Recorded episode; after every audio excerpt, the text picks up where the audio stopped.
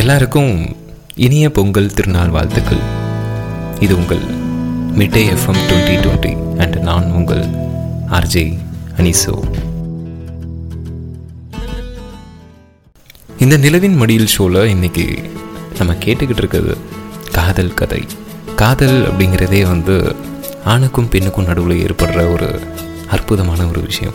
So இந்த காதலுக்கு சொந்தக்காரரான ஆண் யார் அப்படின்னா ஜாக் ஸோ இந்த பேரை கேட்கும் போதே உங்களுக்கு தெரியும் ஒரு கிறிஸ்டியன் நேம் ஆமாம் இது ஒரு கிறிஸ்டியன் நேம் அந்த ஜாக்கோட கூட பிறந்தது ஒரு தம்பி அண்ட் அன்பான ஒரு அப்பா அம்மா ஒரு மிடில் கிளாஸ் ஃபேமிலி சென்னையில் வாழ்ந்துக்கிட்டு இருக்காங்க அவங்க அப்பாவுக்கு டிஃபென்ஸில் வேலை கிடச்சி.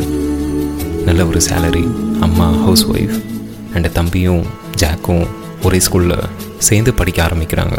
வாழ்க்கை அப்படியே போயிட்டே இருக்குது செவன்த் ஸ்டாண்டர்ட் வரும்போது காதலுக்கு இன்னொரு சொந்தக்காரன் மோனிஷா அப்படிங்கிறவங்க ஜாயின் பண்ணுறாங்க அவங்களோட சொந்த ஊர் மகாராஷ்டிரா.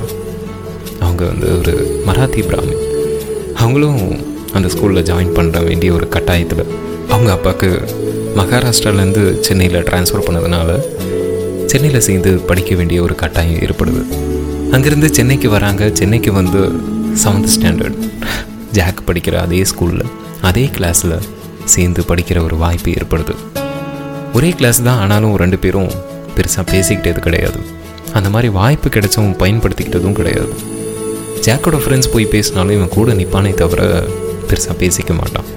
ஏன்னா அவனோட கேரக்டரே எப்படின்னா ஸ்கூல் முடிச்சுட்டு வீட்டுக்கு போனதும் எப்பவும் அவனை சுற்றி ஒரு பத்து பசங்க.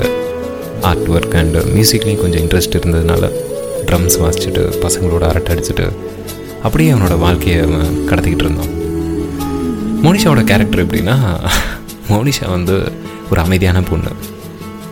யாராவது பேசினா நல்லா பேசுவா ஆனால் வந்து கோவப்பட மாட்டான் ஆனால் இவன் அப்படி இல்லை. ரொம்பவே ஷார்ட் டெம்பர் அவள் அமைதியாக அமைதியாகவும் அட்ஜஸ்டபிளான ஒரு கேரக்டர் தான் மோனிஷா. ஸோ இவங்க ரெண்டு பேருக்குள்ளே எந்த ஒரு பேச்சுவார்த்தையும் ஏற்படாமல் அப்படியே வருஷங்கள் போயிட்டே இருக்குது ரெண்டு பேரும் டென்த்து முடிக்கிறாங்க. லெவன்த்து டுவெல்த்தும் அதே ஸ்கூலில் ஆனால் வேறு வேறு டிபார்ட்மெண்ட்டில் படிக்க வேண்டிய ஒரு கட்டாயம் ஏற்படுது. ஸோ டுவெல்த்து வந்தோடனே நம்ம எல்லோரும் என்ன பண்ணுவோம்? டியூஷன் போவோம் இல்லையா? அதே மாதிரி அவங்களும் டியூஷன் போகிறாங்க பார்த்தா ரெண்டு பேருமே ஒரே டியூஷன் அப்போவும் அங்கே பெருசாக பேசிக்கிறது இல்லை. ரெண்டு பேரும் ஒரே டியூஷன் தான் ஒரே ஸ்கூலு தான் அப்படிங்கிறது தெரியும். ஒரு நாள் மோனிஷாவோட கிளாஸில் ஒரு சின்ன ப்ராப்ளம் ஆகுது. மோனிஷா அசைன்மெண்ட் முடிக்காமல் ஹெச்எம் ரூமில் போய் நிற்கிறாங்க ஸ்கூலும் முடியுது. அதுக்கப்புறம் ஹெச்எம் வந்து மோனிஷாவை ரொம்ப திட்டுறாங்க. கண்டபடி திட்ட ஆரம்பிக்கிறாரு. நாளைக்கு பேரண்ட்ஸை கூட்டிகிட்டு வாங்க அப்படின்னு சொல்லி அனுப்புகிறாங்க உடனே வெளியே சைக்கிள் ஸ்டாண்டில் போயிட்டு தனியாக நின்று அழ ஆரம்பிக்கிறாங்க. ஜாக்கோ அவனோட ஃப்ரெண்ட்ஸோடு பேசிட்டு கிளம்பும் போது தூரமாக யாரோ சைக்கிள் ஸ்டாண்டில் நின்று அழுறத பார்க்குறான் இன்னும் கொஞ்சம் கிட்ட போனதுக்கப்புறம் தான் தெரியுது மோனிஷா அழுதுட்ருக்கா அப்படின்னு. அதை பார்த்த உடனே இவனுக்கு ஒன்றும் புரியல. சரி எதுக்கு அழுறா அப்படிங்கிறத தெரிஞ்சுக்கணுன்னு நெருங்கி போகிறான் செவன்த்துலேருந்து ஒன்றா படிச்சிருக்காங்க. ஆனால் எதுவுமே பேசிக்கிட்டது கிடையாது. அது என்னமோ தெரியல. அவனுக்கு தோணுச்சுன்னு கிட்ட பேச போகிறான் என்ன பேசியிருப்பான் அவங்களுக்குள்ள? எப்படி பேச்சுவார்த்தை வளர்ந்துருக்கும்? அழகான காதல் எப்படி மலர்ந்திருக்கும்னு தெரிஞ்சுக்கணுமா? காத்திருப்போம்.